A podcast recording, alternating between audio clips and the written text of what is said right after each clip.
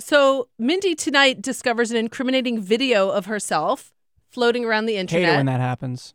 She does. I remember we were kind of pitching stories, and I I remember in the room I pitched. I said, "Well, what if um, what if we found out Peter Adam Pally um uh, made a porno when he was in college?"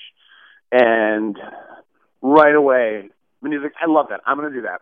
And um, so we kind of uh, came up with a storyline where you know Mindy and Danny are in the beginnings of a relationship, and kind of the worst thing to happen with someone when you're in the beginning of a relationship is finding out oh, you had sex with another man and you recorded it, and the tape exists.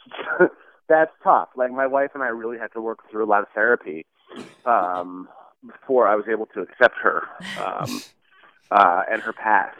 Um, but yeah, so we we we Mindy uh, kind of, and, and the worst thing about the, the worst possible take you could make is one with Bill Hader, I think Sure. um, because he's you know he, his character on our show is is a uh, degenerate. He's a subhuman degenerate.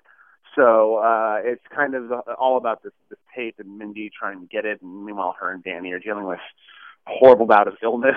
um, so yeah, it's it's definitely our most R-rated uh, episode to date, I'd say. oh, hello. And we have we have two back to back ones tonight and uh, and next week.